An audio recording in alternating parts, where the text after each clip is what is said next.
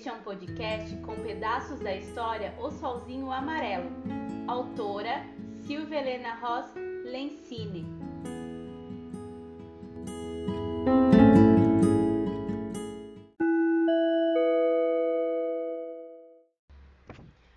Pirilim pim pim, pirilim pim pim, uma história eu vou contar. Pirilim pim pim, pirilim pim pim, é só imaginar. O solzinho amarelo. Bom dia! Eu sou o solzinho amarelo. Você ainda não acordou? Vamos, vamos! Afinal, o papai do céu nos deu mais um dia. Isso não é maravilhoso? Você sabia que eu também sou uma estrela? Sim, sou uma estrela e estou pertinho da Terra. Uma estrela que brilha de dia. Eu envio luz e calor a vocês. Não é uma delícia? Poder ficar um pouquinho ao sol? Mas eu lhe digo, aproveite para me ver mais cedo, de manhã ou no finalzinho da tarde. Sabe por quê? Porque o sol é mais forte nos outros horários. E não se esqueçam de pedir para a mamãe colocar um boné na cabeça e passar filtro solar. Ai, é quase impossível olhar para mim, pois minha luz é muito forte e pode machucar seus olhinhos. Por isso, conte com a proteção dos óculos de sol. Toda a vida na Terra precisa do sol. As plantas, os animais, as pessoas. O planeta Terra é o lugar aonde você mora com a sua família. A Terra e os outros planetas giram ao meu redor, buscando a minha luz e calor. Mas quando é a noite e você não me vê, eu estou levando a luz a outros lugares. É hora de você dormir. Há alguns dias que você não me vê, pois está nublado com muitas nuvens. Algumas vezes começa a chover, e a chuva é muito importante para a terra. Outras vezes também tem sol e chuva juntos. Mas agora eu preciso ir.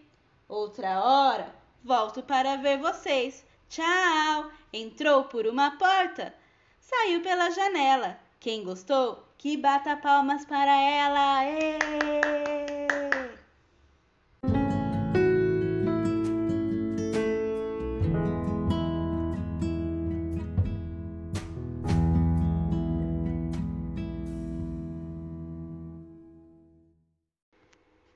Pirilim pim pim, pirilim pim pim, uma história eu vou contar. Pirilim pim pim, pirilim pim pim, é só imaginar. Qual o sabor da lua? Há muito tempo, os bichos já queriam descobrir qual o sabor da lua. Seria doce ou seria salgada? Desejavam provar apenas um pedacinho dela. De noite, ficavam olhando para o céu, ansiosos. Espichavam e esticavam o pescoço, as pernas e os braços, mas nem mesmo o maior deles conseguia tocar a lua.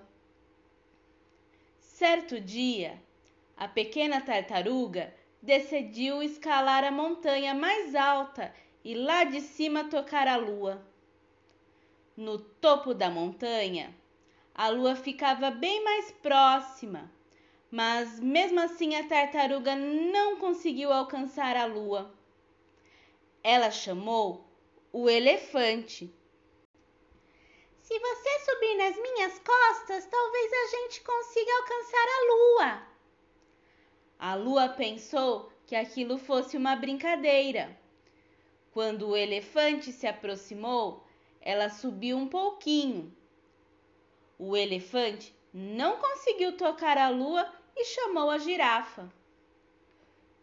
Se você subir nas minhas costas, vamos ficar mais altos.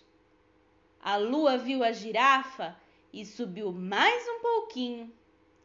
A girafa esticou o pescoço mais alto que pôde, mas seu esforço foi em vão. Ela chamou a zebra. Se você subir nas minhas costas, talvez a gente consiga chegar bem perto dela. A lua gostou da brincadeira e subiu mais um pouquinho. A zebra fez um esforço enorme, mas não conseguiu tocar a lua. Então chamou o leão. Se você subir nas minhas costas, provavelmente conseguiremos tocar a lua. A lua viu o leão e subiu ainda mais um pouquinho.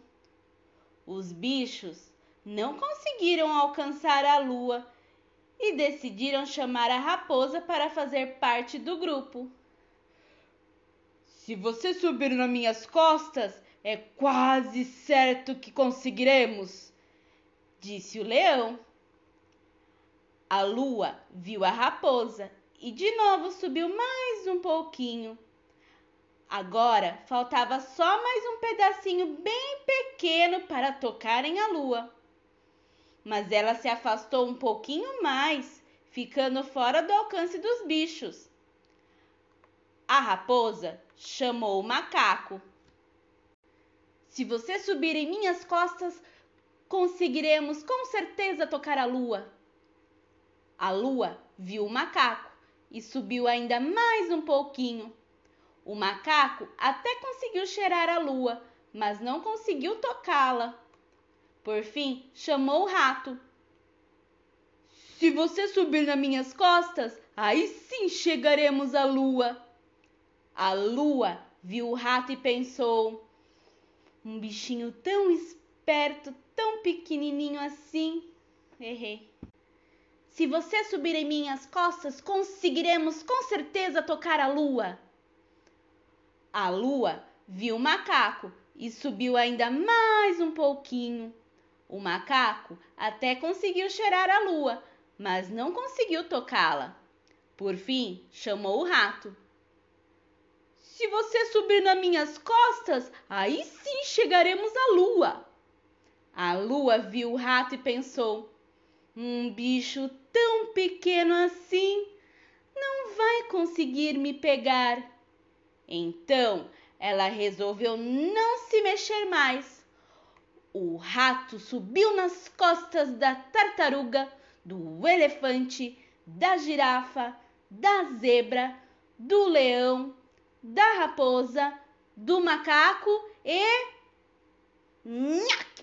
Mordeu um pedaço da lua, num, num, num, saboreou uma parte e em seguida saboreou uma parte e em seguida ofereceu uma mordida para o macaco, que passou para a raposa, que passou para o leão, que passou para a zebra, que passou para a girafa, que passou para o elefante, que passou para a tartaruga. Para cada bicho, a lua tinha sido... Para cada bicho, a lua tinha exatamente o sabor daquilo que cada um mais gostava. Espantada, a lua subitamente diminuiu. Nessa noite, os bichos dormiram todos bem juntinhos. E o peixe que tinha observado tudo,